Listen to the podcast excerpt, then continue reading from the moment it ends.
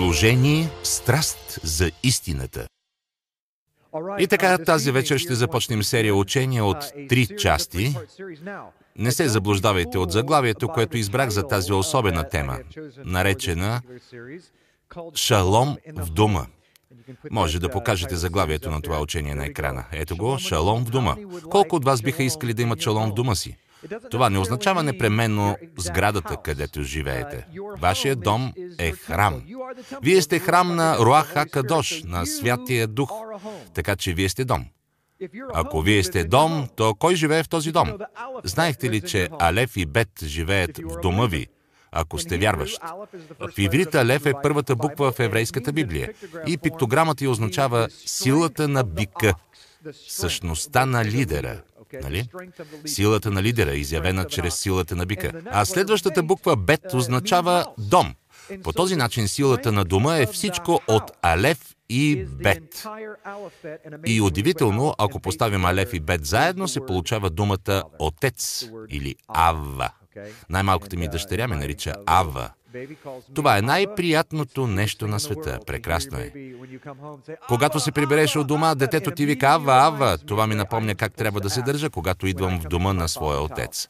Аз трябва да призовавам своя Ава да ме получава и да дава шалом в моя дом. Някой дойде при мен преди минути и каза, имам проблеми в духовния си живот, в много неща съм силен, но се чувствам сякаш трябва да се съкруша. И аз казах, не, не, не, не, не. Духовният живот е шалом. Трябва да помолите Отец да ви даде шалом. Шалом е понятие, значително превъзхождащо просто мир и спокойствие. Ще поговорим как да постигнете атмосфера на шалом във вашия храм. Без значение дали сте свободен или в брак, или пък сте били в брак. Всеки от вас вече е омъжен за жениха Йешуа Месия. И така всички понятия, за които се каним да говорим днес или в следващите части на тази серия учения, засягат всеки един от нас. Ето защо, от една страна, преди месец говорихме, че може да направим конференция за брака, за древноеврейския брак, където бих могъл да представя всичко това. Правил съм го преди. Сега доста съм променил в отделните части, но отец каза, не, не желая да правя това, защото разделяш хората ми на различни категории, свободни в брак, разведени вдовци и така нататък, на деца и подрастващи. Това са мои понятия за всеки от тях. Получава се, че тези, които са женени, ще успеят в пълнота да оценят дълбочината на това, за което се каня да говоря сега. Ще можете хубаво да се посмеете над някои неща, които се случват и впрочем, жени, когато мъжът ви се смее, той не се смее на вас, нали? И мъже, когато жена ви се смее, тя не се смее на вас.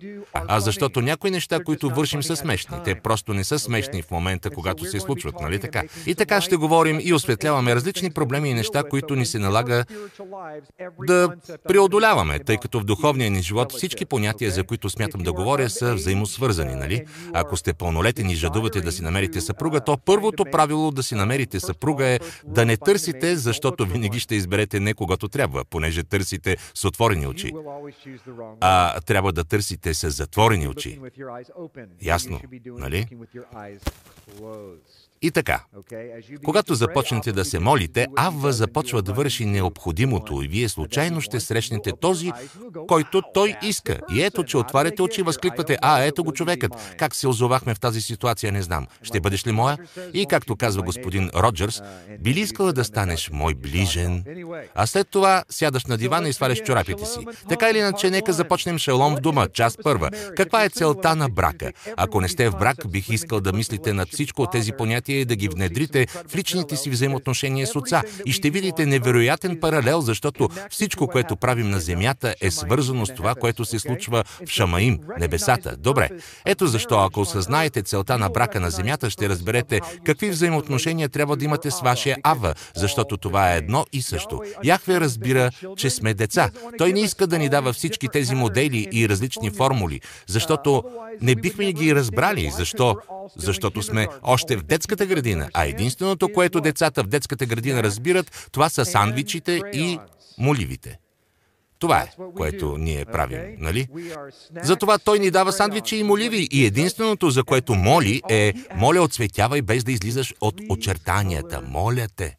Ето защо от самото начало, той се опитва да ни изпрати съобщение. Ако имате деца или внуци, то внимателно чуйте. Винаги трябва да ги учите чрез това, което те правят. Дайте им лист хартия, дайте им молив и кажете, не излизай от очертанията.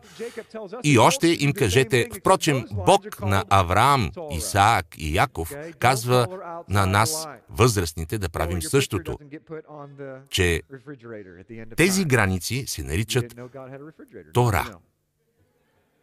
Отсветявайте без да излизате от линиите. Или рисунката ви няма да виси на хладилника накрая. Не знаехте, че Бог има хладилник, но сега знаете. Добре да продължим. Каква е целта на брака? Да осъществи пълното възстановяване на името на Яхве на земята. Това е въпрос, който често задавам на големи групи, за да получа ответна реакция. И знаете ли, хората отговарят, за да създадеш потомство, да имаш деца или за да задоволиш потребностите си, да се удовлетворим един други го, да бъдем пълноценни, да угодим на Бога.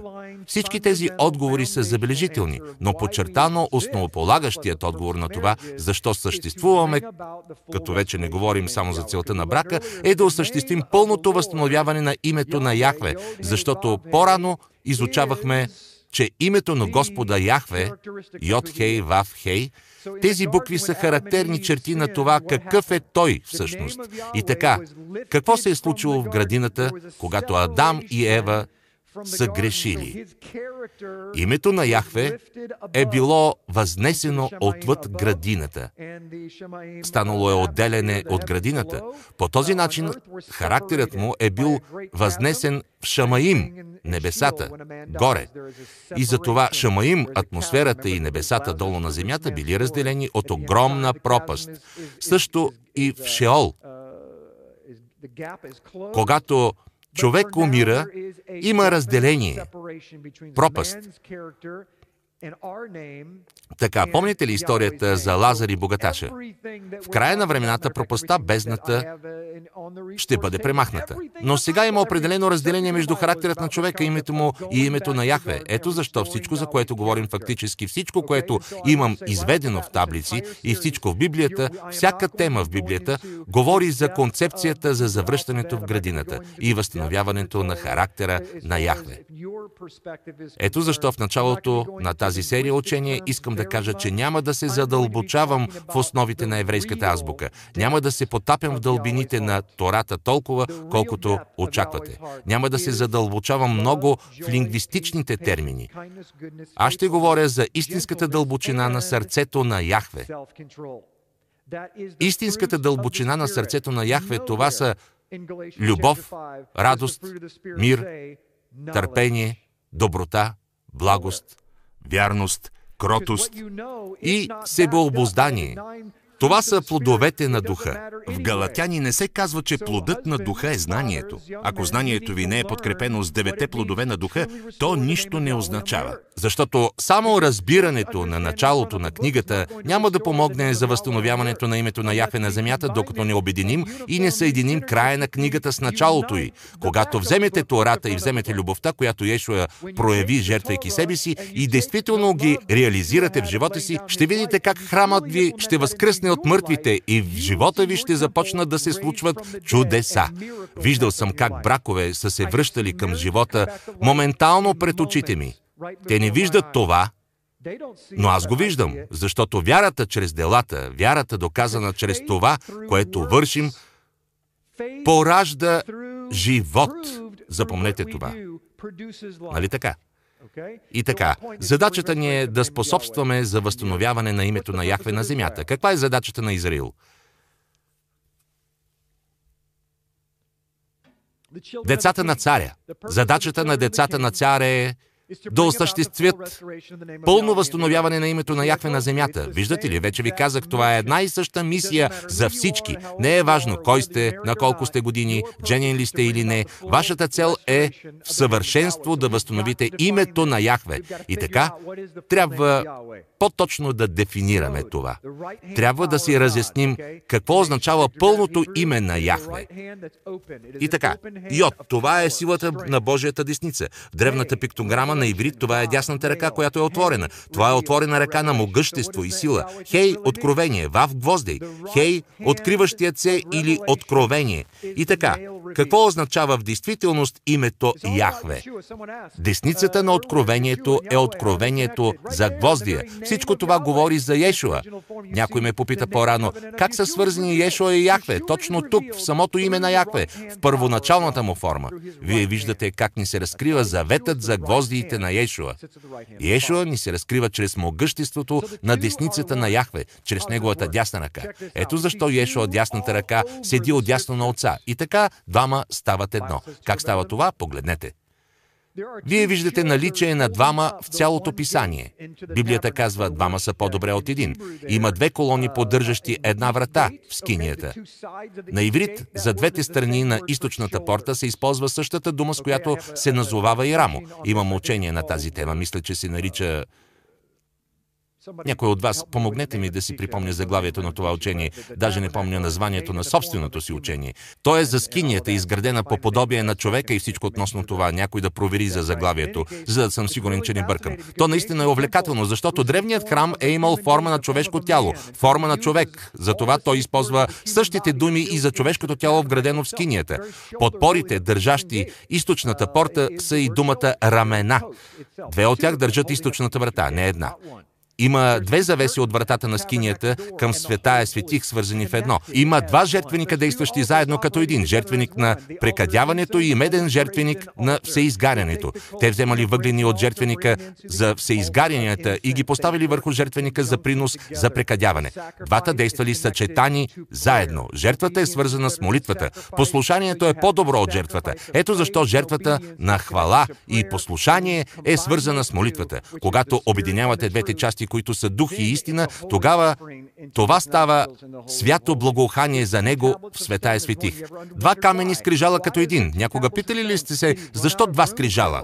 Нима не му е стигало мястото и той е решил, о не, май ще ми трябва още едно парче камък. Или чрез това той се опитва да ни отправи послание, че двата каменни скрижала представляват един завет, чийто вид има форма на сърце. Ако някога сте обръщали внимание на това и десете заповеди. И така има имате два скрижала плюс 10 заповеди, представляващи 10 племена на север плюс 2 племена на юг, което прави 12 обединени в едно във формата на сърце. Вие като съпруг и съпруга трябва да бъдете точно това. Двама съединени в едно, утвърждаваш завет, като сърцето на Яхве за вашите деца. В светилището има два реда хляб. По 6 на всеки ред, представляващи 12-те Израилеви племена, обединени като един хляб. Лахем. Хлябът на живота, който са ядяли свещениците. Два снопа клонки, излизащи от стъблото на светилника. По два на крайника на всеки стълб по външната стена на двора. Всички тези стълбове, поставени около двора, са били ограждение на Яхве. Всъщност това били ограждение на Тората, окръждаваща сърцето на Яхве, което се намирало в света е светих в ковчега на завета. Има два накрайника, сребърен и златен, представляващи човека и Ешуа. Два стълба на всеки участък от стената. По този начин на един участък от стената имаме по два стълба. И имаме стена, нали? Това е поразително. Ако се вгледате в нея, тя прилича на свитък Тора. Изумително. Свитък Тора. Ако го имах у себе си сега, бих ви показал как всъщност два свитъка се съединяват в пергамента. Тората е написана на животинска кожа и е съединена с две ръкохватки. И когато ги навиват, отгътнете как се нарича това, което ги държи заедно. Отгътнете. Това се нарича пръстен. Този пръстен държи сякаш два свитъка, които се съединяват в едно. Те се разгръщат, за да бъдат прочетени и се връщат обратно заедно като едно цяло. Това е абсолютно потрясаващо. Свързано е с брака. Всичко това е за завета, защото всичко, което той е вършил в градината Садам и Ева, съединяващи се в едно, се вписва в картината на това, как той иска да взаимодейства и с вас. Мъж и жена, свързани с връзките на брака, са пример за това как Бог е свързан със своя народ и как той иска ние да бъдем свързани с него. И даже самата Тора е картина на брака. Защото Там има два херовима. Те се докосват с криле като едно цяло. Над какво? Над капака на ковчега на завета. След минута ще поговорим за това. Битие 2.24. За това ще остави човек баща си и майка си и ще се привърже към жена си и двамата ще станат една плът. Така, нека ви задам въпрос. Защо му е притрябвало да създаде Адам и Ева заедно и едновременно? Защо ни ги е създал двамата независимо един от друг? Защо в началото ги е създал като едно и ги е разделил, а после е решил, ой, не така, вие двамата трябва отново да сте заедно. Не, съществува пророчество скрито във всичко това. Ако сте гледали учението Криза на самоидентификацията, знаете за това до най-малките подробности, че човекът Адам е човек от земния прах с божествена кръв. Адам, той е бил създаден мъж и жена, също като Яхве. Целият народ на Израил е свързан в едно и се разглежда като един народ Божий, едно царство. По-късно, в даден момент, 12-те племена се разделили на две отделни царства, но в последно време, съгласно пророчеството, те ще се съединят заедно като един нов човек в Ефесяни, втора глава. Това и представлява един нов човек. Това е, което представляват и двете маслини в Езекил 37 и Римляни 11. Става въпрос за възстановяването на едно цяло – Мъжът и жената, всичко това говори за Израил. Това е пророчество, как двама са се разделили и нямат понятие кои са. От раждането си те са определени един за друг и Якве знае кой ще стане ваш съпруг. Не е ли удивително, че даже в християнството започнахме да постъпваме крайно по-светски, така че се доверяваме на Господа и се молим усърдно. Той да ни покаже всяка отделна част от живота ни, но когато дойде време да си намерим партньор, тръгваме да търсим сами. Всъщност започваме да ухажваме всички наоколо, да проверяваме всеки, докато не си изясним кой ни харесва и кой не, и си казваме, О, тази е по-духовна, мисля да я взема. Защо? Защото не смятате, че Яхве може само да подбира съпрузите. Защо въобще е нужно да търсите? Къде в писанието е написано, че трябва да си търсим съпрузи? Моля ви, покажете ми. Виждам, че Авраам е подбрал вариант за Исаак, но има опция младите да се изберат един друг. Или не. Все пак, бащата взема дейно участие в правенето на избор.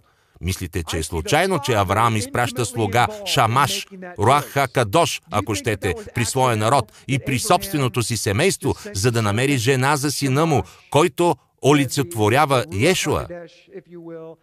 Нима мислите, че това е било просто случайност или обичай в културата им, или Яхве показва реална, потрясаваща картина на това, как Той иска да намери жена за вас, използвайки духовните авторитети, за да осъществи това. Майки и бащи, кой според вас има повече мъдрост да намери партньор на вашия син или дъщеря? Вие или те? Правилно, вие. Защо? Защото имате повече опит.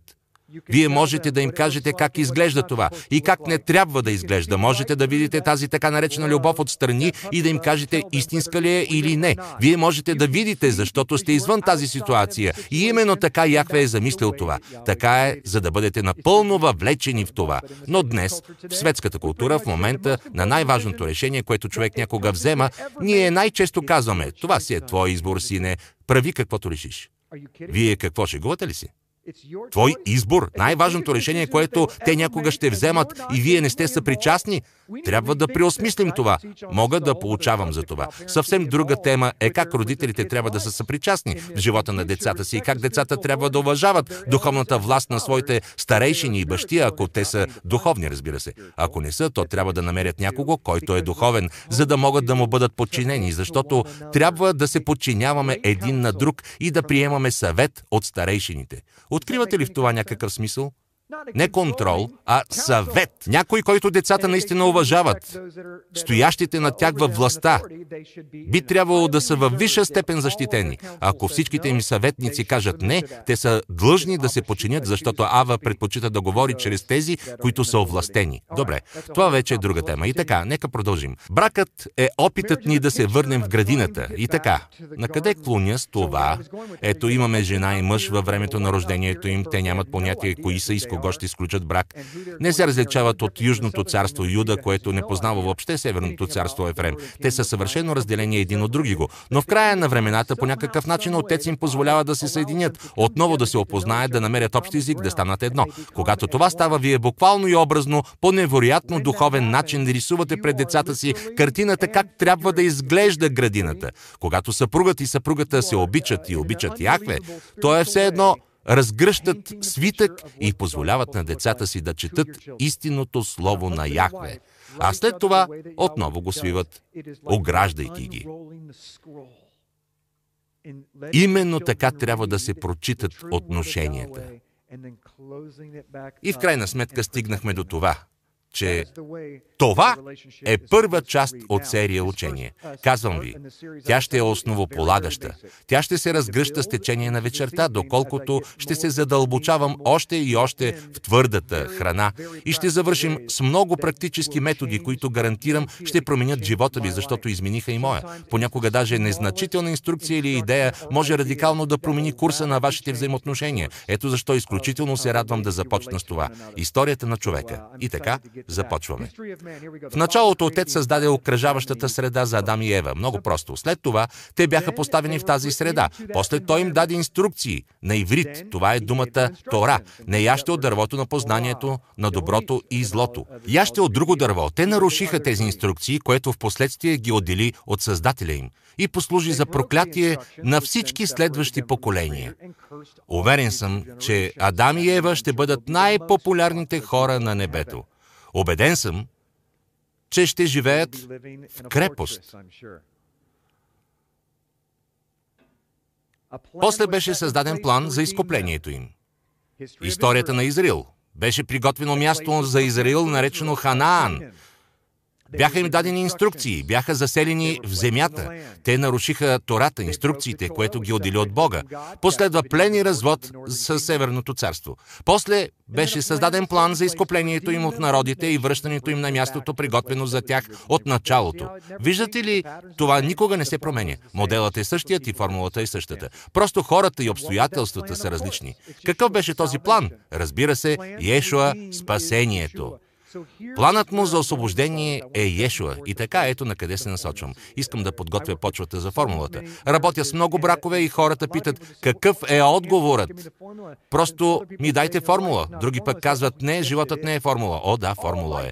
Целият живот се подчинява на формули, защото в живота всичко е изградено с молекулярна структура и всичко е във висша степен формулирано. Няма нещо, което Яхве да е създало и то да е просто абстрактно. Всичко си има своето обяснение, причина и математическа точка. Може би като човешки същества ние все още не знаем това. Учените те първа го откриват, но всичко си има формула. Ето защо и Библията си има формула. Много просто е. На планината Синай той казва, ако спазвате моите заповеди, ще бъдете благословени. Ако не ги спазвате, ще бъдете проклети.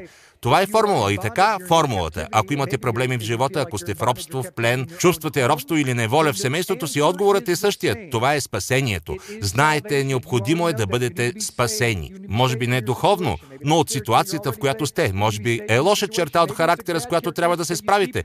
Трябва да се спасите от тази черта. Струва ви се, че не можете да се избавите от тази зависимост. От каквото и да е, какъвто и да е грехът, отговорът е Ешуа. Това, което се каня да направя през следващите 4 часа, е да ви разясня какво е всъщност това. Кой е Ешуа? Какво е спасение? Как всъщност пристъпваме към него? Ще го разберем през следващите няколко получения. Много е лесно да кажем, Ешуа е моят отговор. Но какво означава това в действителност? Всичко започва с инструкции. Всичко. Какво да направите, за да накарате децата си да си подредят стаята? Първо трябва да им кажете. Когато им кажете и дадете инструкции как да го направят, следващото, което ще поискате от тях е да се убедите, че го правят с правилно отношение. Всичко, което правим е Тора и Дух, закон и благодат заедно. Продължаваме. Да започнем с инструкциите думата Тора. Нека проведем кратък урок по иврит. Тав, Вав, Реш и Хей. Причината да не изговаряме Явей е защото изначало Вав се изговаря като Во. Ето защо това са Тав, Во, Реш и Хей. Но в съвременния иврит това е Вав. Така е вече хиляда години. И така нека погледнем Тав. Тав е последната буква в еврейската азбука. Тя има формата на кръст и в речника изглежда като Х, отбелязващ мястото, Хикс. Това означава завет. Да обрежеш, да обрежеш в завета. Вав това е гвозди или да съединиш с гвозди. Буква Реш това е глава. Думата Рош означава глава. От тук и името Рош Ха Шана, главата на новата година. И Хей, това е откриващият се или откровение. По този начин Тората, впрочем, вие виждате изображението, това означава заветът на гвоздия е главата на откровението или откриваща се глава. Заветът на гвоздия е глава, която е открита. Разгледайте това в обратен ред. Защото на иврит всичко се чете от дясно наляво. Това трябва да се прочита и в двете посоки. Открита е главата на завета на гвоздия. Кой е тази глава на завета, на гвоздия, която се е открила? Ешуа, което означава спасение. Спасение! Ето защо отговорите на живота трябва да търсим в Тората. Защото Тората това е скритият Ешуа, а в Брит Хадаша Тората е откриващият се Ешуа, скрит в Танаха, Стария завет, и открит в Брит Хадаша, Новия завет. Нека видим числовите значения в Тората. Тав на иврите е 400, Вав е 6, защото буквите и числата са свързани. Реш е числото 200, Хей е 5. Така, ако свържем числата, означаващи дадените букви в Тората, какво ще получим? Изчислете.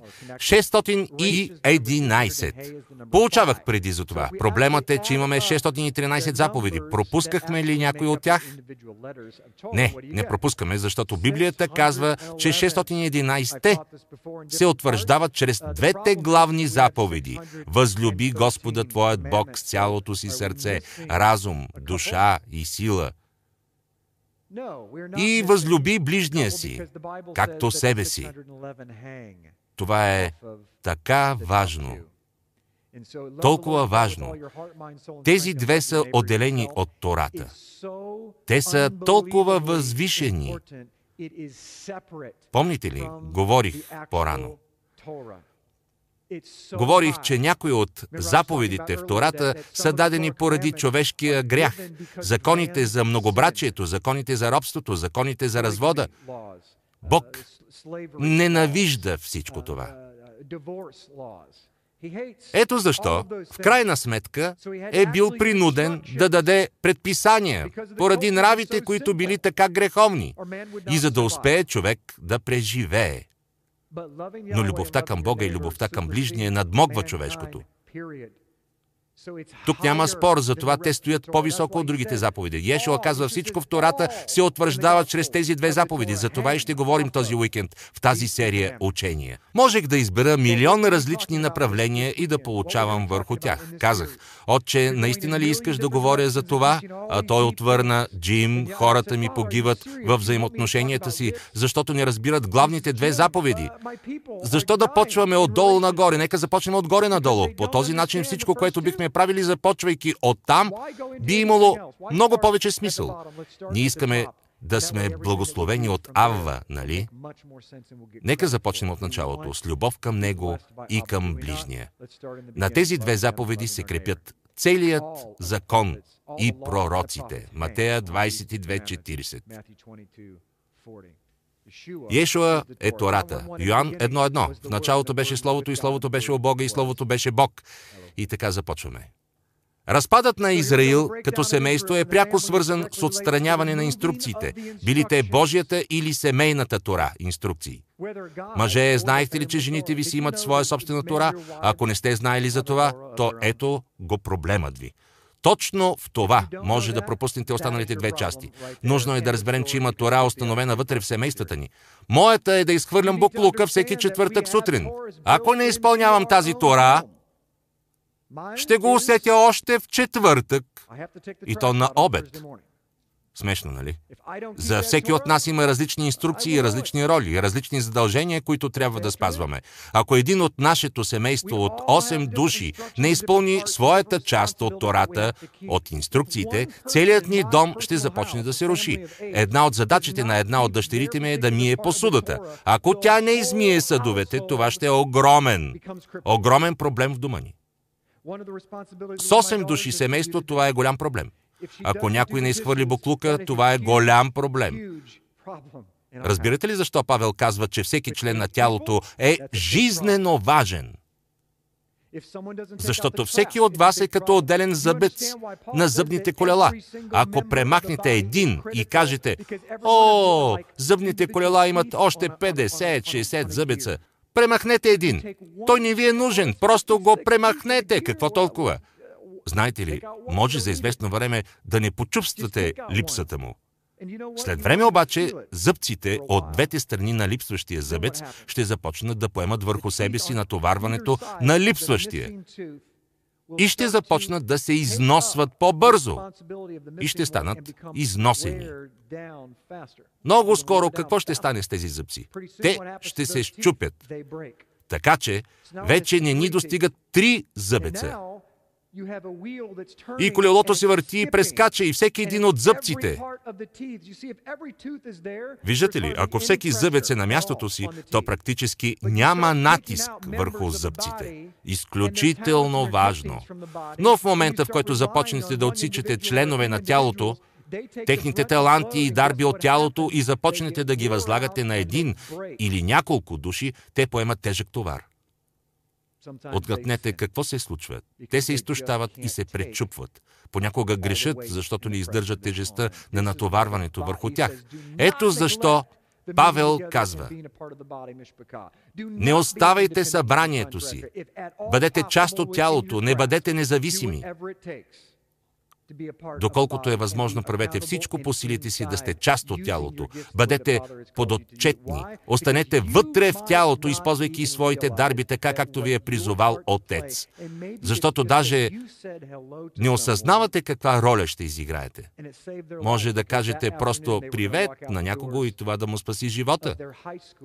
Защото в този ден той се е канял да излезе от училище и да се самоубие, вече имал приготвени в колата си пистолет и патрон. Защитникът на училищния футболен отбор отворил за нея вратата, излизайки от клас и това е направило такова силно впечатление. Той даже не разбрал какво е направил. Тя сложила куршума в салфетка, намерила класната му стая и го поставила на чина му. Той отворил салфетката и прочел, ти спаси живота ми. Впрочем, това е истинска история. Не знаете какво влияние имате вътре в тялото. Бъдете част от тялото. Използвайте даровете си. Обичайте другите, защото не знаете в каква ситуация са. Не знаете през какво преминават. Може би за това са капризни. Преодолейте това.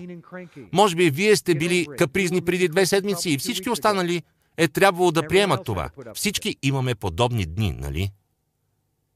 Защо понякога сме така нетърпими един към друг? Не знаем през какво преминават другите. Това е. Разрухата в семейството е пряко свързана с премахване, отричане или нарушаване на някои инструкции. И така, ако ценим правилата и разбираме, че всички инструкции са свързани с любовта към Яхве и с любовта към невестата му, то всичко работи. И накратко, може да не слушате останалото от това получение, ако разберете същността на това, което се каня да кажа. Ако искате да имате невероятни взаимоотношения с съпругата си, всичко, което трябва да направите е просто да умрете за невестата си. И вие ще живеете. Ако не умрете за невестата си, ще сте най-нещастният човек на земята, защото ще живеете под проклятие.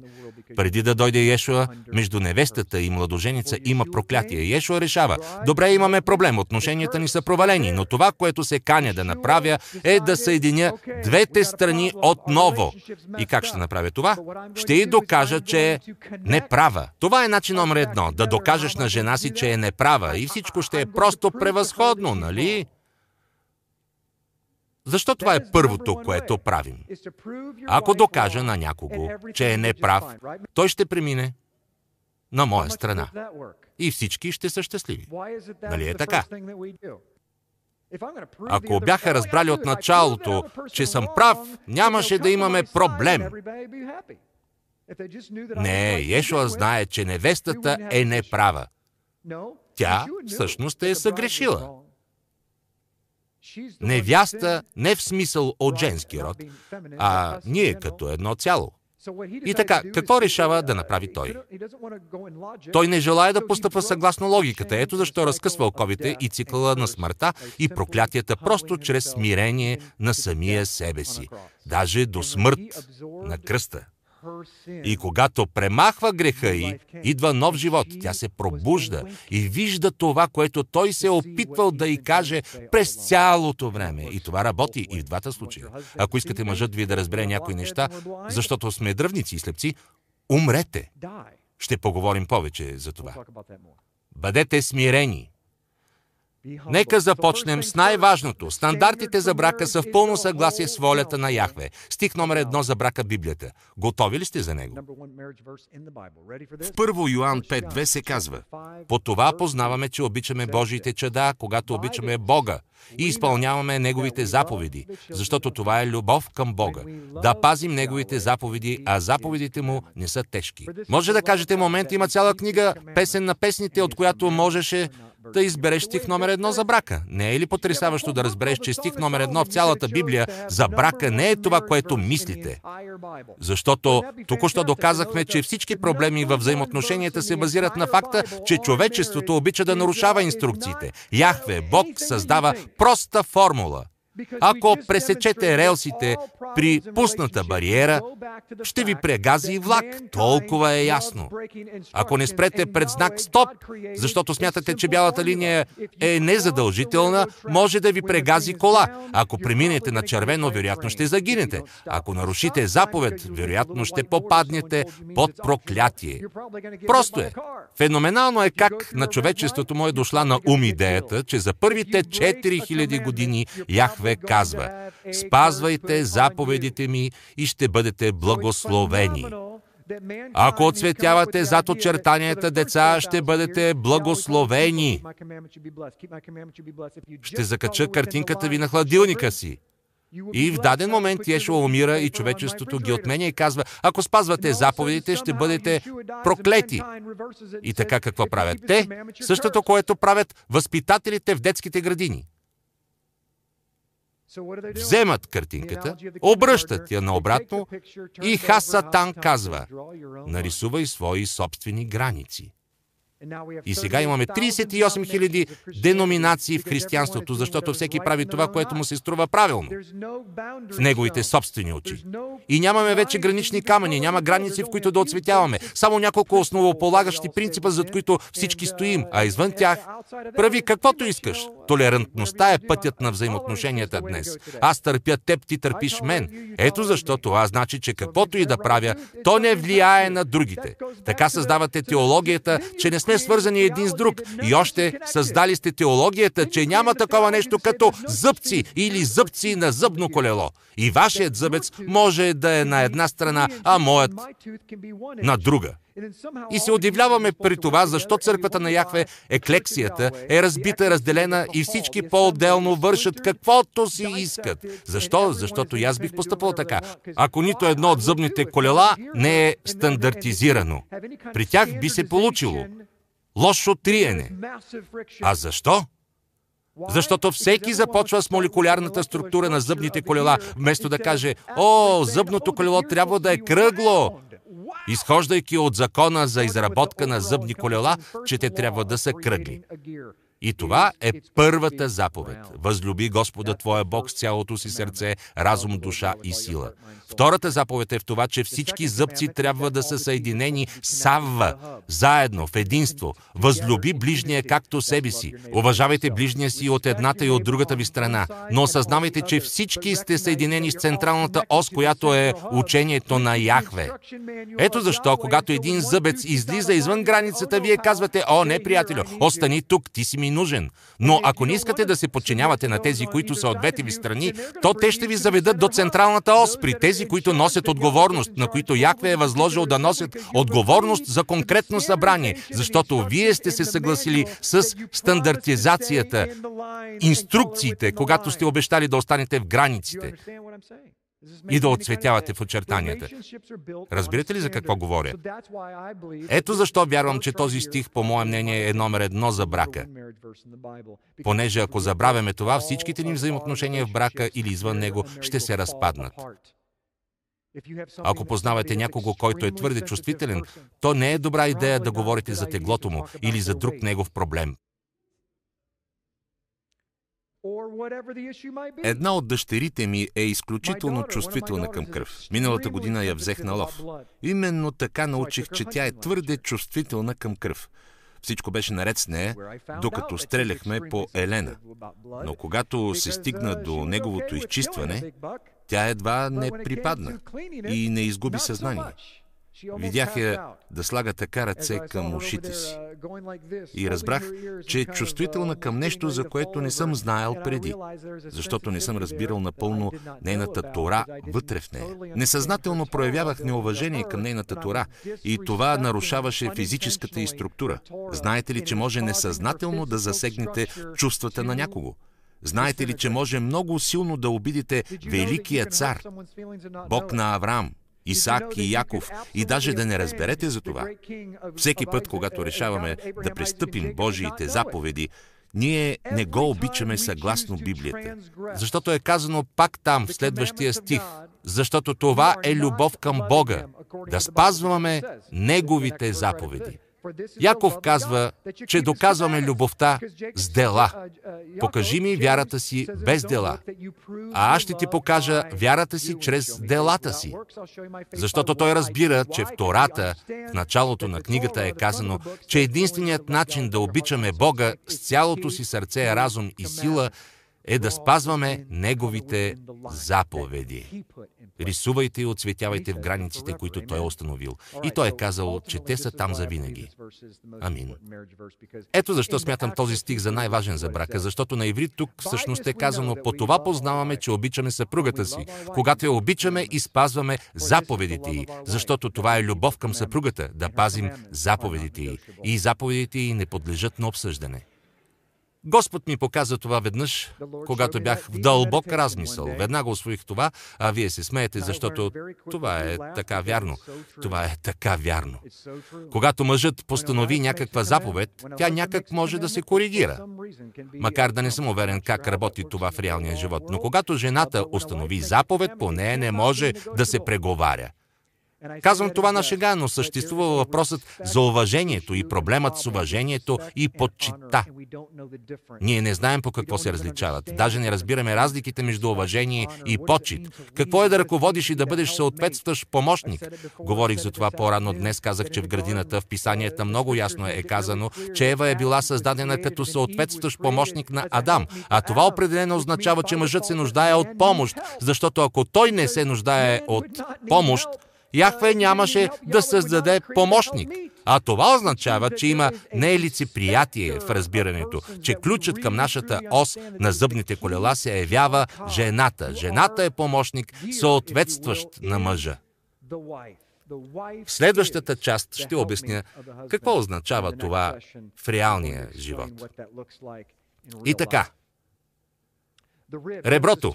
Битие 2.22. И Господ Бог създаде жената от реброто, което взе от човека и я заведе при човека. Тази същата дума, както казах по-рано, същата дума се използва там, където се говори за страните на ковчега на завета.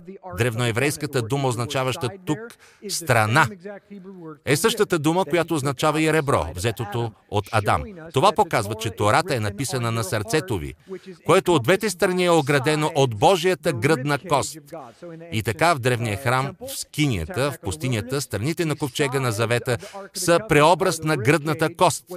А това, което е вътре в ковчега, Тората, е Божието сърце. Сърце се пише така – Ламет и Бет. И така първата буква в Библията ви на иврит е Бет, а последната буква в Тората, Стария Завет, е Ламет, тъй като на иврит се чете от дясно наляво, то Ламет и Бет заедно това е лев, което значи сърце.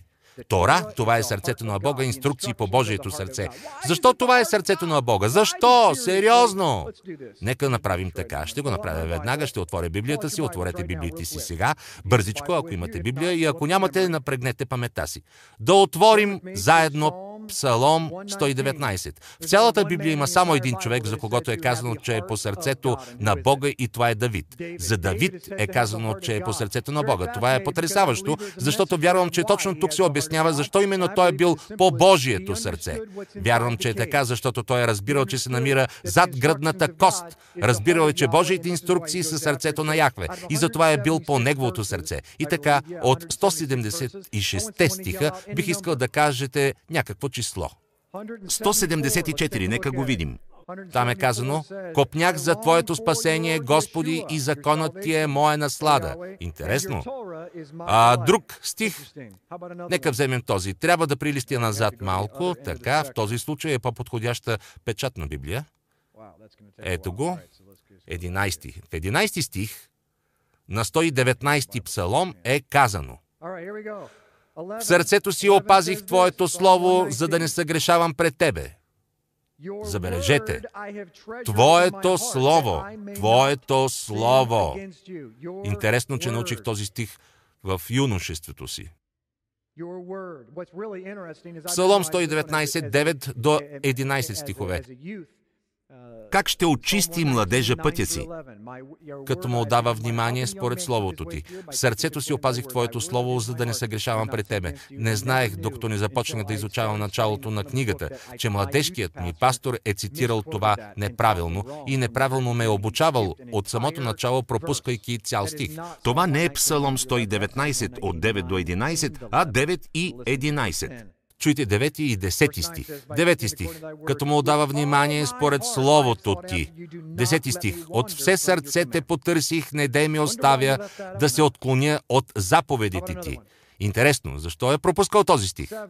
А какво да кажем за стих 7? Ще те славя с правдиво сърце, когато науча справедливите ти отсъждания. Следващ стих, 140. Отиваме на 119-140 стих, където е казано Твоето слово е добре пречистено, затова слугата ти го обича.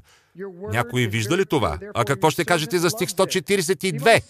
Твоята правда е вечна правда и законът ти е истина. Така можем да продължаваме. Вземете произволен стих от тази най-дълга глава в Библията, написана от единствения човек, наречен по Божието сърце, и ще разберете защо е така. Защото неговото желание е било, събуждайки се сутрин, да размишлява над Тората денонощно.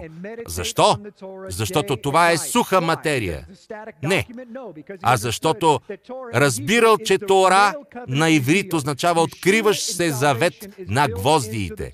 Ешуа е спасението в такано в Тората. Затова Ешуа е казал, ако разбирахте началото на книгата, написана от Моисей, то бихте разбрали мен, но очевидно не ме разбирате, защото не разбирате инструкциите. Той е пограничният камък. Той е така наречената ограда. Има само една източна порта и още аз съм пътят, истината и животът. Как може той да е пътят, истината и животът, а не Мохамед, Кришна, Буда или някой друг? Защото той е животът. Той го е сътворил. Той е Тората. Има само една врата през него. Ако Кришна беше създал Тората, можеше да претендира за това, но именно Ешуа е Божието Слово останало плът. Няма никой друг, няма друг път, защото има само едно спасение и то се обозначава с едно име Ешуа, гръдният кош, ковчегът на завета. Заповедите са дълбоко вътре. Еремия 31-31. Тората е написана на сърцето ви вътре, в света е светих. Казваме, че Исус идва в сърцето ви и живее в него. Какво става всъщност? Вие сериозно ли? Кога сте видяли Исус да ходи из Галилея и Назарет и да казва, позволете да ви разкажа Евангелието? Иска ли някой да ме покани в сърцето си? Виждам ръката ви. Никога не сте виждали това. Ето какво казва той. Елате, вдигнете кръста си и ме следвайте. Какво всъщност казва той? Опознай сърцето ми. Изучавай моите инструкции. И така, Двамата стават едно. Това е удивително. Какво потрясаващо словесно изображение. Нашият Бог е тъй велик. Може ли да чуя Амин? Хайде всички. Амин. Вижте ковчег на завета, на иврит. Е дума от мъжки род. Ковчег е понятие от мъжки род. Капакът на ковчега на завета е отгътнете от женски род. Това е дума от женски род, също като и думата руах.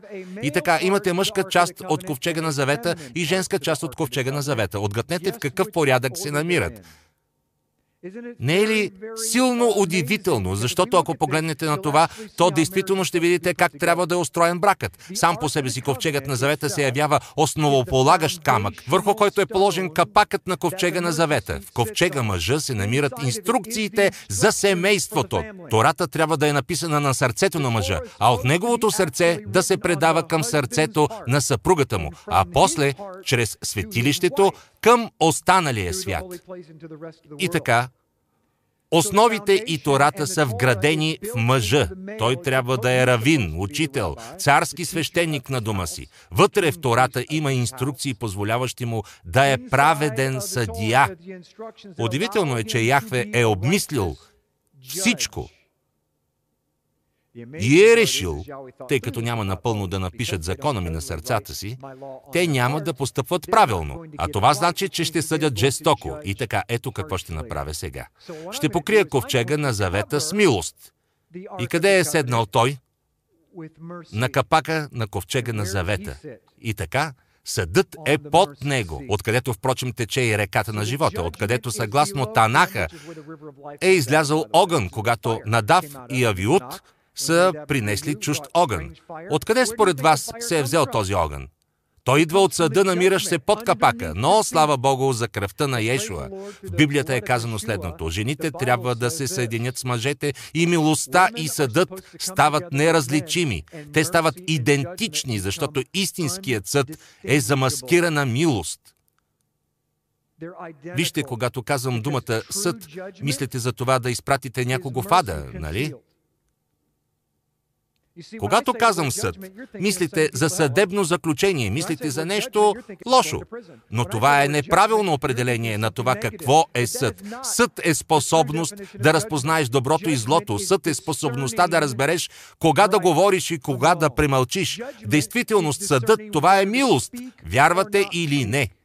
Когато някой съгрешава против мен, той постъпва неправилно, обиждаме, без значение дали го смята за правилно или не. Такива хора разбиват сърцето ми. Те нарушават Тората с своите постъпки. Те престъпват наставленията и Божието Слово. Имам избор. Или ще позволя смърт и проклятие да излязат изпод мен и да ги осъдят с Божия огън, или ще позволя на милостивата страна на този съд, намиращ се под мен, да излезе и да ги погълне. И така аз избирам и се надявам, макар често да не ми се отдава много, но ни е дадена инструкция за това да проявя милост. Знаете ли защо? Защото има понятие съд от големия бял престол и напълно съм уверен, че той нищо няма да пропусне. И така, ако той чака не само времето, когато Йешуа ще се върне тук, но и още хиляда години след това, за да съди всички хора, Кои сме ние, че да започнем да ги съдим още сега? Не знаете положението им, не знаете какво изпитват. И така, когато някой греши, задачата ви е да отидете при него и с любов да изобличите, порицаете и обещавате с голямо дълготърпение и назидание. Ние забравяме за това, защото така ни се иска да кажем. Ти нарушаваш Тората, нарушаваш инструкциите, ти грешиш, ти отиваш в ада. Когато сам фактът, че говорите това, означава, че вие грешите. Защото нямате право да съдите брат си, имайки греда в окото си. Извадете гредата от окото си и тогава ще можете ясно да виждате, а после да проявите милост, понеже който вижда ясно, осъзнава, че положението му не се различава от това на ближния. Всички сме в незавидно положение. Без Иешуа Месия сме в голяма беда. Слава Богу, че в Библията е казано в Яков 2.13, защото съдът е немилостив към този, който не е показал милост. Милостта тържествува над съда. Ако наистина искате да преуспявате в живота и в своите взаимоотношения, сте длъжни, задължени сте да спазвате този принцип. Принцип, изпълзвал се на Джим Стейли през целия му 38 годишен живот, защото мога да ви кажа какво се разказва в книгата за инструкции. Мога да преразкажа какво се казва в нея от кора до кора, но наистина да извърша всичко това с любов, милост, състрадание, доброта и кротост. Ето това никак не ми се отдаваше. Защо? Защото се спуснах стремглаво в книгата. А какво иска от мен Яхве? Да седна на престола с него. Но за да седна с него на престола, трябва да разбера значението на капака на завета. Защото истинният съдия знае кога трябва да освободи. И истинният съдя знае кога не трябва да освобождава. Ако имате деца, точно знаете за какво говоря. Понякога съдите, а понякога освобождавате, за да дадете наставления по-късно. Ако желаете набързо, ще спомена за това тази вечер. Има бърз начин напълно да отстраните проблема в взаимоотношенията си. Когато са ви обидили, нищо не казвате. Изчакайте. Изчакайте удобен момент, за да дадете наставление. Ще ми попитате защо? Защото тогава тези наставления ще бъдат без емоции. Хасатан използва емоции. Той не може да използва инструкциите на Яхве. И единственият начин да проникне в живота на хората, да ги зарази, е да проникне в сферата на емоциите. И така, ако не контролирате емоциите си, то това ще прави той. А после ще вземе инструкциите на Яхве и ще ги замърси до такава степен, че вие ще храните другите от дървото на познанието за добро и зло и даже няма да знаете за това. И тази отрова ще се разпространи, защото те ще се обидят от начина по който се отнасяте с тях, а не от това, което говорите. Вие ги храните от дървото на познанието на добро и зло. Яхве е вградил в телата ви наставленията, инструкциите, как да се обичаме един друг. Ето как работи сърцето. Да видим. Като цяло е разделено на две части, т.е. на четири четвъртини. Това са дясното и лявото предсърдие. Виждате дясната и лявата половини на сърцето. Възхитително е. Колко от вас знаят, че сърцето ви прави така туп-туп, туп-туп? Големият проблем ще е, ако то направи само така туп, защото то очаква това, туп-туп. То няма да тупне на едната страна, докато не тупне на другата. Знаете ли, че плуга го дърпат два вола. Всъщност и двата са водещи, но реално единият върви малко по-напред от другия. Единият се оказва водещ, тъй като са впрегнати заедно. Този, който е отдясно или отляво, може да почувства и най-малката промяна в тежеста. И после другият вол, който не е водещ, може да поведе в същото направление, така сякаш те са едно. Колко от вас са виждали двойка възрастни хора, танцуващи на нечия сватба? Кажете ми. Очите им са затворени и те са като един човек. И до днес си спомням с възхищение как гледах движенията им и мислех, не може да бъде. Никога няма да забравя този случай. Ходихме на парзалка за ролкови кънки. по време на една афроамериканска евангелизация – тази парзалка вече е затворена. Бих искал още веднъж да отида там. Там имаше възрастна двойка, всеки на около 60 години. Те се парзаляха наобратно, а мъжът държеше жена си с затворени очи. Ние се подпирахме на стената и си казвахме, това е супер, Краката им на ролкови кънки буквално се приплитаха един с друг, сменяха посоката, обикаляха в кръг. Така сякаш са един човек. И Светият Дух казва, ето, това е бракът. Това сме аз и моята невеста. Тя така ми се доверява, че ми позволява да я държа в обятията си, в моите наставления и моята любов. И ще бъде така погълната от моето водителство, че в крайна сметка ще изглежда сякаш водим този танц заедно. Искате ли приятелите ви да дойдат при Месията? Искате жена ви и децата ви да дойдат при Месията? Тогава трябва да проумеете това и да се приближите до сърцето на Месията. Когато го направите, ще се освободи неговата сила и той ще ви води, а вие даже няма да знаете защо правите нещо или защо около вас е така оживено и ще ходите по въжето на живота и никога няма да се налага да отваряте очи.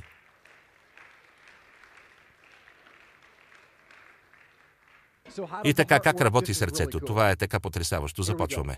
Дясната камера на сърцето приема кръв с ниско съдържание на кислород. И така кръвта постъпва в организма и е напълно наситена с кислород. Изпълнена е с живот. Животът е в кръвта, нали така? Знаем го от науката, защото кислородът постъпва в клетките. Клетките приемат кислорода, а отдават токсините.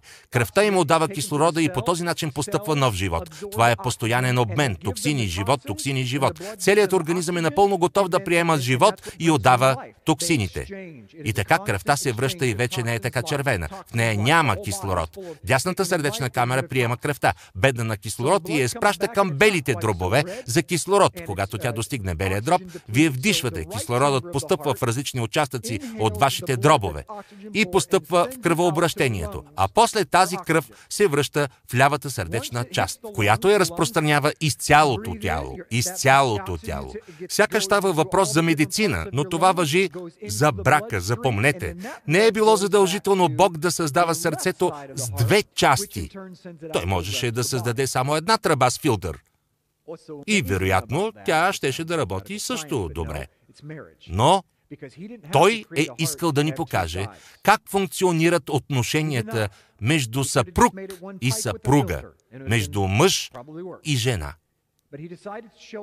Постоянният обмен на обогатена с бедна на кислород кръв е това, което поддържа живота ви съгласно клиника Майо. И така, ето как работи това. Жени, Нека погледнем от другата страна. Мъже, съпругата ви е дясната страна на сърцето. Вие сте лявата страна, свързана с дясната страна, а също и с лявото полукълбо на мозъка ви, за което ще говоря след минута. Дясната страна на сърцето ви е част от вас, жена ви, която безпогрешно улавя, когато нещо е неправилно. Ще се съгласите ли с мен? Прав съм, нали? Много преди вас тя усеща, че нещо не е наред. Понякога това много ви дразни, защото мислите, че всичко е супер. На кого от мъжете се случва да се върне от работа, мислики, че всичко е прекрасно във взаимоотношенията с жена му, а тя дава вид, че даже не е забелязала, че сте влезли. Питате, скъпа, как си? Е, добре, може би тя се е замислила за нещо. Даже не осъзнавате, че тя е обидена. Ето защо не ви поглежда. Тя усеща, че нещо не е наред. На лявата страна това обягва, но дясната, жената, пропуска през себе си всичко, което става в този дом. Защо? Основно защото тя е през цялото време там, но именно такива е създал Яхве жените. Те всичко усещат. Мъжете са като въже. Ние просто преминаваме от един възел към друг както когато издърпваме нещо. Жените обаче са като паежени. Ако в паежената им е попаднало нещо на 5 мили от тях, те знаят за него. Те не са уверени какво е то именно, но това ги безпокои, защото чувстват вибрацията. Мъжете, те са различни. Ние се заемаме с нещата едно след друго. Скъпа, ако искаш да направя нещо, състави ми списък. Не ме моли да разтребе, защото даже не знам с какво да започна. След 10 години жена ми най-сетне разбра, че не се шегувам. Тя мислеше, че се измъквам от работата. Веднъж, когато се върнах от дома, намерих списък. Тя мислеше, аха, сега те хванах. А аз се зарадвах. Най-сетне. Това е както когато подминаваме други хора по улицата, а след това отиваме в уличната туалетна с 14 деца и казваме побързайте, че ще дойдат хората, които подминахме преди 4 часа. Животът е съревнование и искам да задраскам задачите от списъка. Мъжете не разбират напълно това. Ние не можем да обхванем и почувстваме всичко така, както могат жените и така. Дясната страна на сърцето разбира всичко и разпознава бедната на кислород кръв. Ето най-големият проблем създаван от жените във взаимоотношенията. Жени, чуйте внимателно. Най-големият проблем създаван от вас е, че вземате бедната на кислород кръв и отправяте към лявата част на сърцето ви. Навирате в лицето на мъжа си и нарушавате тората с вашата страна на сърцето, защото инструкциите за дясната страна на сърцето за вас са да разпознаете тази кръв, да я задържите за малко и да я изпратите към Руаха Кадеш, вятър на духа. Докато ни пристъпите в молитва в духовната сфера, понеже вятър и дух са една и съща дума, както диханието на живота, същата нишама, която дала живот на Адам. Ако не пристъпите към молитва в духа, мъжът ви по законите в човешкия организъм трябва да отхвърли тази кръв.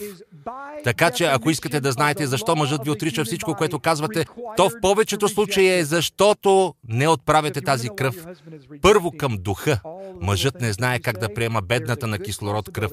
И така вие казвате, виж, всички тези проблеми, а той отговаря, е, добре. Добре, съгласен съм. И след това, какво се получава? Штрак. И напред. Жената казва, нищо ли не чу? Чух всичко, което каза. Молиш ме да се науча да слушам. Ето, че слушам. Приключи ли? Да! Той не знае какво да прави с житейските проблеми. Трябва да отправите проблема към Святия Дух, да го върнете с обогатена на кислород кръв и той ще реши всеки проблем, който изобщо може да имате. И знаете ли какво става, когато обогатената с кислород кръв се връща? Мъжът ще направи каквото е нужно, ако се намира в тялото, семейството и научи каква е неговата Тора. Той ще отправи кръвта към останалата част от тялото, защото това сте вие, вие сте другата част на тялото. Някои от вас даже не си представят колко мъдри заявления, които правя, са дошли от дясната страна на сърцето ми. Вечер лежа в леглото, а съпругата ми казва нещо за това, което в момента изучавам. А аз отвръщам, ти самата не знаеш за какво говориш. И аз няма да ти кажа какво е то, защото ще го открадна от теб. Лявата страна получава тази част, но именно дясната доставя кислорода. Мъже, запомнете правило за вас. Признайте, че жена ви е така близо до Святия Дух, както вие никога не сте били. Какво е службата на Святия Дух? Да изявява всичките ви недостатъци. И така, когато тя започне да постъпва така, това не е нейна вина. Яхве е създал такава. Вие наричате това мърморене. Той го нарича изобличаване в грях. Женен съм вече 16 години, но мисля, че на пръстите на ръката си няма да преборя случаите, когато жена ми е била неправа. Споровете продължават няколко дни.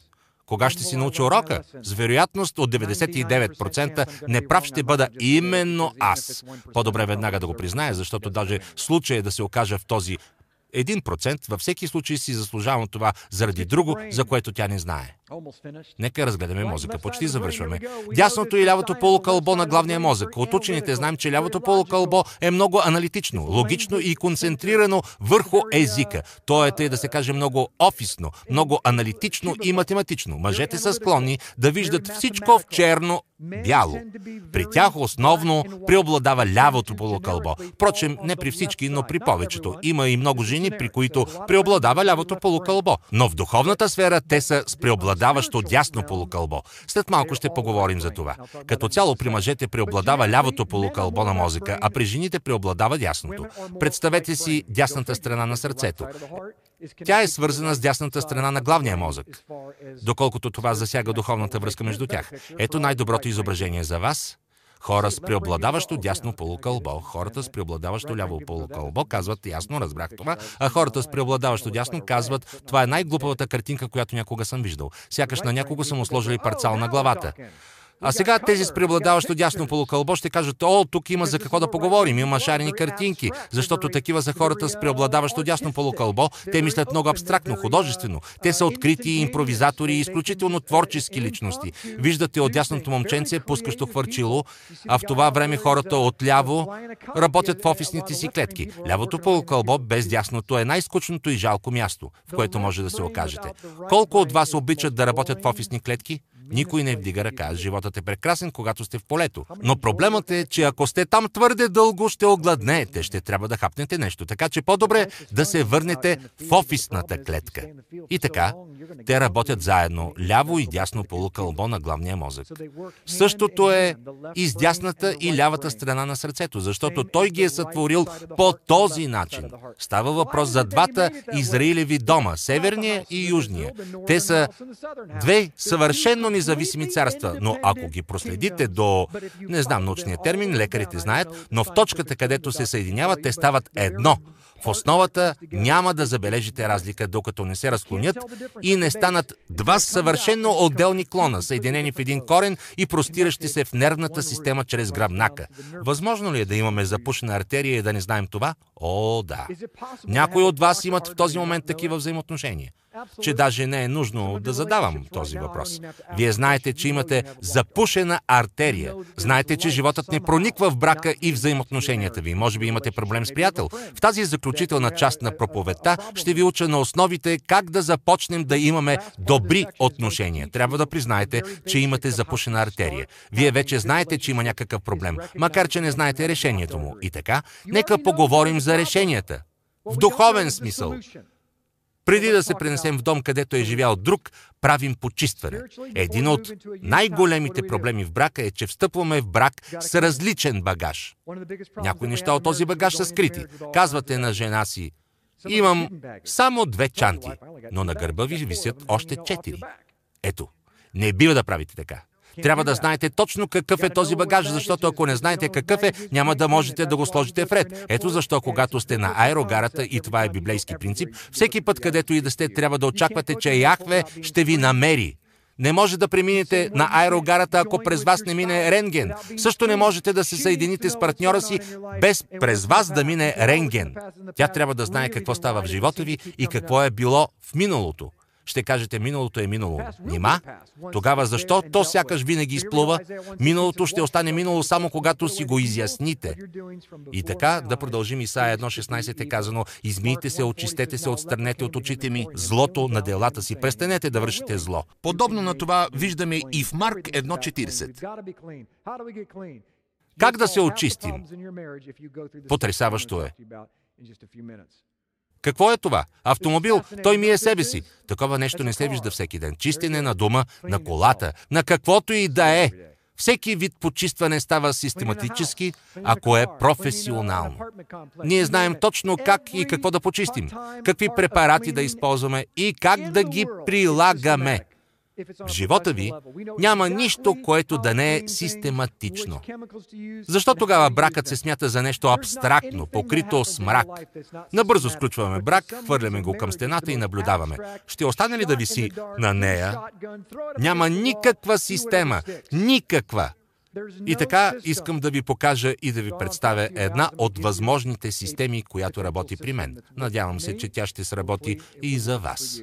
Знаехте ли, че даже в храма се е правило систематично очистване, имало е точни инструкции как трябва да се изчисти. Не може просто да влезете там и да кажете, дайте да вземем парцал и да измием стените. Всичко е било по определен ред. Защо в собствения ни храм няма никаква система за почистване?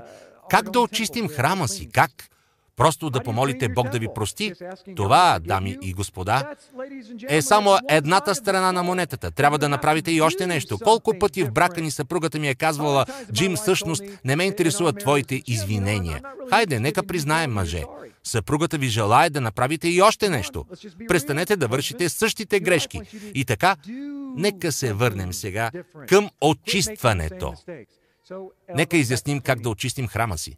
Съществуват три различни вида очистване. Преди всичко, първото това е духовното очистване. Какво значи това? Ще поговорим след минута. Номер две е физическо очистване. За какво иде реч? Физическо очистване. О, да. Всички са взаимосвързани. И номер три, душевно очистване е разумът, волята и емоциите ви. Всяко от тях има чистота, скорост на вибрация, която влияе на взаимоотношенията ви един с друг и с него. Ако очистите едната сфера, а другите две оставите замърсени, това е все едно да изключите два от трите цилиндъра на колата си, ако разбира се имате три цилиндъра в колата си. Не съм чувал за подобно нещо, но все пак си представете. Преди всичко да поговорим за духовното очистване. Започваме. Номер едно. Постът. В Библията е казано, че постът ви заставя да умрете и разкъсва връзките на нечестието в живота ви. Той не изцелява нито една клетка в организма ви на физическо ниво. Той би могъл да стори и това, но е замислен не заради това, а за да ви смири. Номер две. Молитвата съпътства поста. Именно това се случва на Йом Кипур, най-важният празник годината. Скоро той настъпва. Номер три. Чува. Покаяние, възвръщане. Означава, че правите и още нещо. Номер 4. Освобождаване от нечистите духове. Не вярвате в тях, в такъв случай отдавна не сте чели Новия завет. Повече от 95% от чудесата, които е извършил Йешуа, изцелявайки хората, са били свързани с един или друг демон. Това може да не ви харесва, точно както и на мен. Но просто такива са фактите. Нечистите духове се намират в невидимо за нас измерение и те ви влияят много повече, отколкото можете да си представите. Ако искате повече информация за това, съветвам ви да гледате учението Великата измама измама. Отделил съм около 3 часа, за да разгледам тази тема. То показва как действат нечистите духове, как да се избавим от тях. Защото сме подложени на толкова силни изкушения и така нататък и така нататък. Номер 5. Затваряне на вратите, отворени поради родови проклятия, душевни травми или лични грехове. Трябва да проумеем какво означава това. Знаем, че всички сме родени в грях заради Адам, но някои от вас са родени с ложка смет, защото върху вас е преминало това, което са вършили вашите родители. Физически пример за това е жена зависима от кокаина. Детето и също има зависимост от кокаина. Несправедливо е, но детето трябва да се очисти преди тя или той да стане жизнеспособен човек и започне да прави нещо за благо на обществото.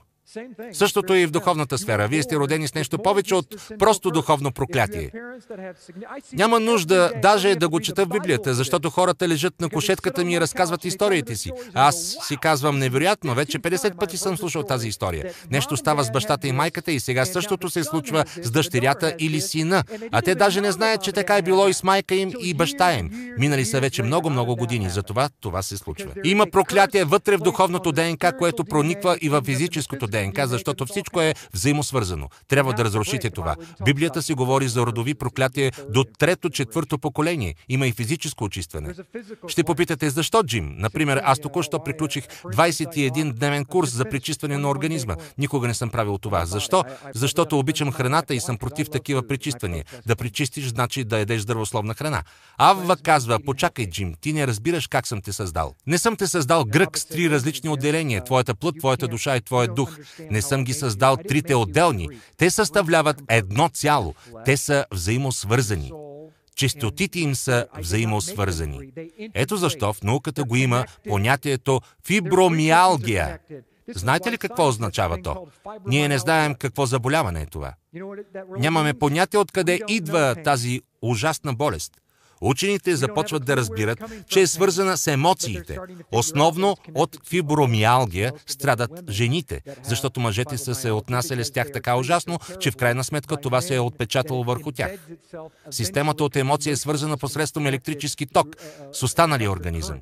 Този електрически ток влияе на физическото ДНК и в резултат причинява болка, но вие не знаете откъде идва тя. Следи на някоя от тях може да се открият в миналото. Срещнах се с жена с 3 годишна дъщеря, която никога не е позволявала на нея и на баба си да я държат на ръце, някъде от 6-месечна възраст. Тя крещяла практически от самото си раждане.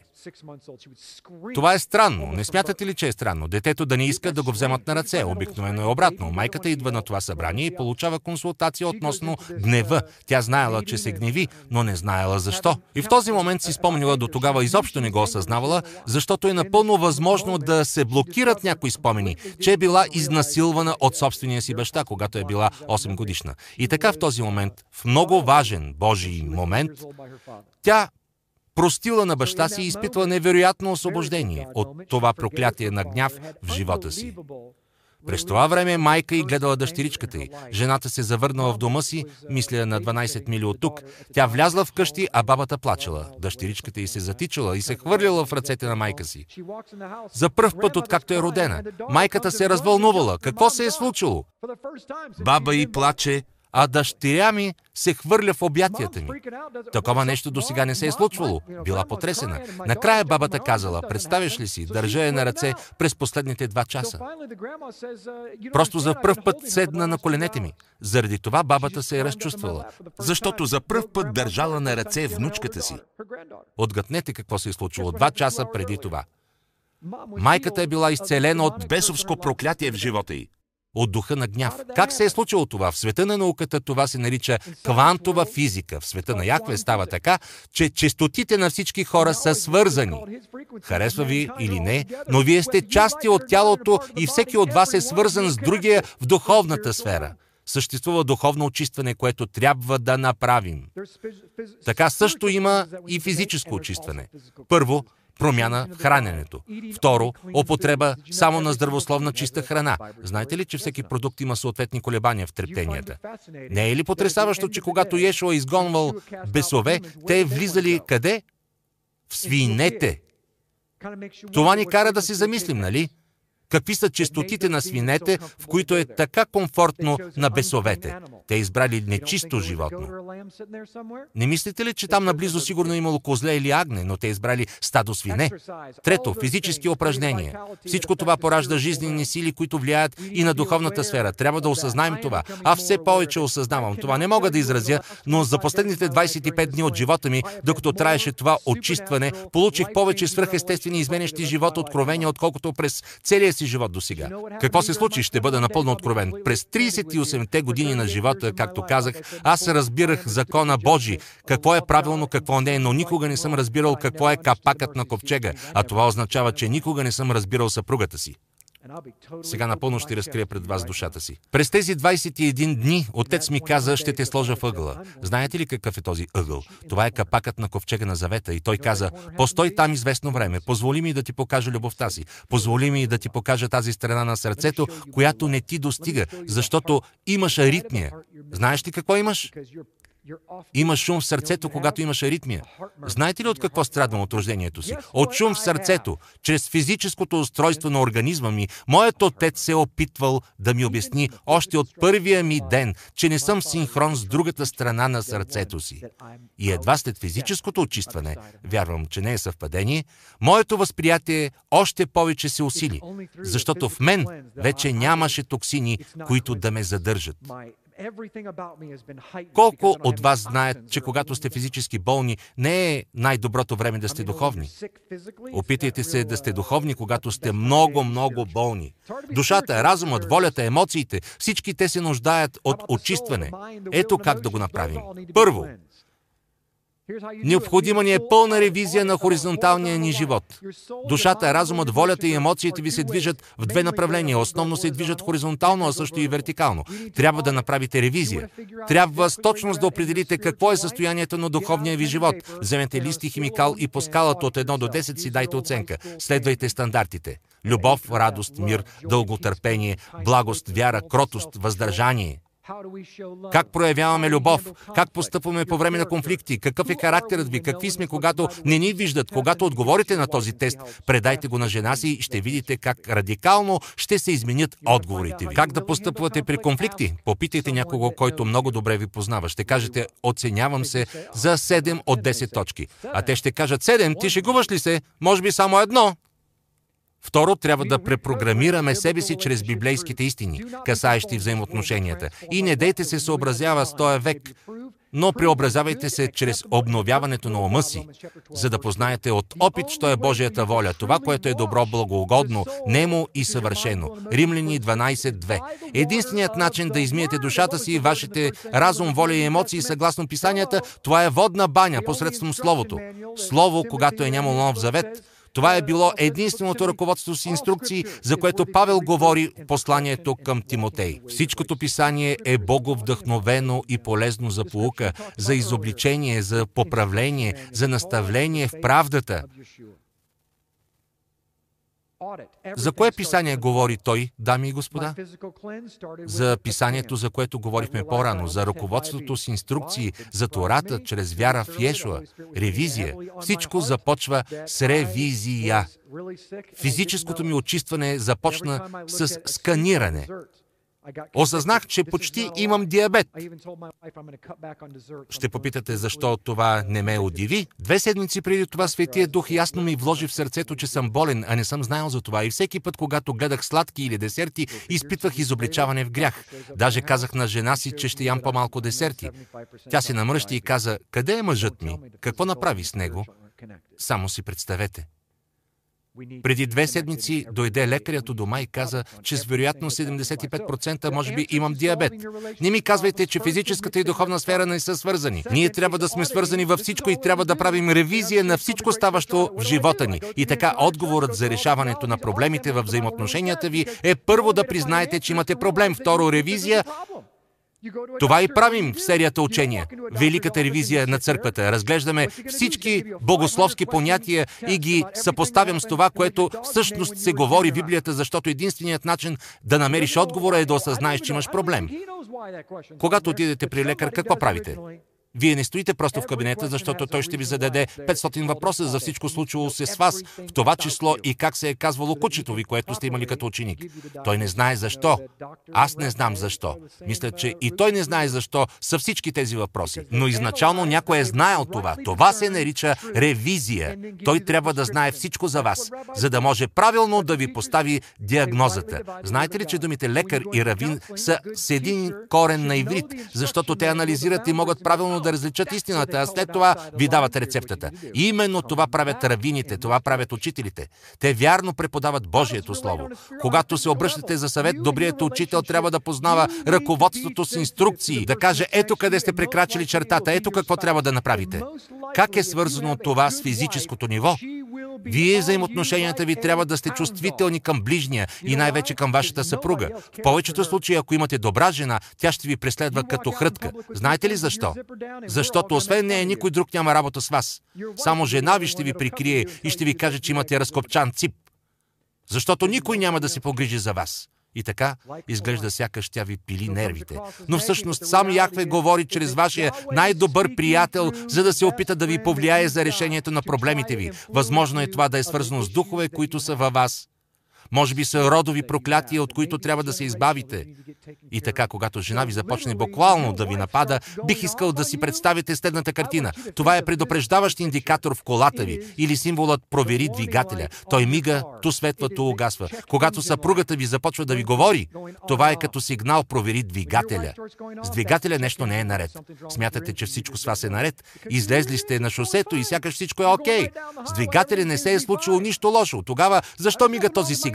Защото този индикатор е свързан с кабел, който вие нямате. Той е свързан с всички компоненти на двигателя ви. Яхве е създал съпругата ви. Ако не сте женени, това са приятелите около вас, духовните ви лидери, за да държи на прицел всяка система, която има у вас. Ако не обърнете внимание на предупредителния сигнал, то в определен момент с вас ще стане инцидент и ще се окажете в канавката. И тогава жена ви наистина ще се ядоса. Ако отидете на поход, няма да заспивате извън палатката си, когато наоколо има вълци. Даже палатката ви да е от пресована хартия, вие все пак се чувствате там в безопасност. Не съм сигурен кое предизвиква това, но ние сме така устроени, че се чувстваме в безопасност само когато сме вътре в града. Останете вътре в ръководството с инструкции. И второ, бих искал да разберете, мъже, че жена ви е охраняваща сигнализация. Тя е трансмисия. Тя е индикаторът. Провери двигателя. Тя е тази, която ще вземе дарбите, дадени от Бога. И ще ви съобщи това, което не е наред. Което не е наред. Тя ще ви покаже такава гледна точка за съществуването, на която вие даже не сте знаели. Тя ще ви каже, влязал е грабител, влязал е зъл дух, влязло е родово проклятие. Ти току-що се греши и даже не забеляза. И тя мига, мига, мига. Не знам какво друго да сторя, освен да се оплаквам, защото Бог поръча така да направя. Побързай, направи нещо, направи нещо. Ей, сега ще се случи нещо лошо, а мъжът казва, млъкни, ще ме побъркаш. Нима не виждаш, опитвам се да гледам футбол. И след това целият дом пада и грабителят ще изнесе всичко от него и някой ден мъжът ще се събуди, ще включи телевизора, а жената я няма, децата ги няма и кучето е умряло. И няма как да ги върне, защото това не е кънтри песен. Последно, но не по-малко важно, за да поправите всичко, трябва да преминете през всички видове очистване, необходими ви, за да се очистите. Душата ви се нуждае от очистване. Вашият разум, воля, емоции, направете ревизия. Ще ви покажа най-важните условия да ги постигнете, а после се върнете към него. Купете си DVD-то и го гледайте натискайки пауза. Седнете заедно с съпругата си, изучавайте това и си дайте оценка и не се обиждайте, защото тя няма да ви лъже а даже ще ви постави по-висока оценка, защото знае какъв сте. Телата ни се нуждаят от очистване. Трябва да престанем да бъдем американски лакомници, които ядат каквото искат и когато искат пет пъти на ден. Самият аз разбрах едва вчера от лекаря, стомахът ви е създаден така, че да преработва обработена храна веднъж дневно, а не обработена два пъти дневно. Употребяваме сготвена и пържена храна три пъти дневно, а понякога и четири пъти. И жлъчката казва, не знам как да се справя с това. И тя се състарява преждевременно. Ето защо някои 40 годишни организми са като 70 годишни. Удивително, но зад океана има страни, където няма Макдоналдс. Когато тръбите са ви задръстени, това е заради ученията и човешките заповеди и често заради нечисти духове. И така, как да се очистим? Преди всичко, първо разпознайте гласа на врага. Разпознайте гласа на вашия цар и вижте разликата помежду им. Те са описани в Библията. Единствената отличителна черта, на която да обърнете внимание е играят ли те в очертанията на пясъчника. Ако слушате глас, който противоречи на тези граници, тогава знаете, че това не е Той. И трябва да знаете Божието Слово. Поемете отговорност, мъже пораснете. Ако сте съгрешили, паднете на колене и го признайте. Често сте чували от жена си, че къвгата е можела да свърши за 5 минути, ако просто бяхте помолили за прошка при това искрено. Но вие сте готови да спорите 4 часа и половина и в крайна сметка ще пропуснете футбола. Така че по-добре веднага приключете с това. Трето, покайте се. Добра идея, отречете се от това. На някои от вас са нужни духовни възвишени консултации, за да се отрекат от някои родови проклятия и други неща в живота ви. Пето, отстранете, отстранете греха от живота си, отстранете изкушенията. Шест, станете подотчетни на други хора, които ще ви помогнат да поправите оградата си. Намерете този, който ще ви помогне да построите отново сградата си. После противостойте на дявола и той ще избяга от вас. Седем, радвайте се. Много е важно да се радвате. Най-добре е това да става в Мишпаха, в обществено място, т.е. семейство.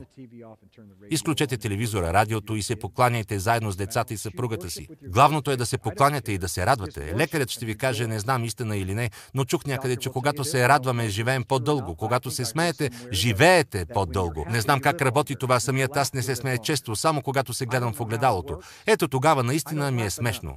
Особено сутрин. Освободете се. Проче, ако синът ви освободи, ще бъдете наистина свободни. Запомнете, че Тората е инструкцията ви от битие до откровение. Словото Божие стана плът, Ешуа. Той е гръдната кост, неговата светлина е Тората, написана на сърцето ви. Съпругата ви е преобраз на капака на ковчега на завета. Използвайте и двете му части, защото ковчегът е безполезен без капака от женски род, който е върху ковчега на завета от мъжки род. След това трябва да очистим организма си. Амин. Добре, това беше само началото. Възможно е да съм взел повече време от необходимото. Но нека станем и се помолим.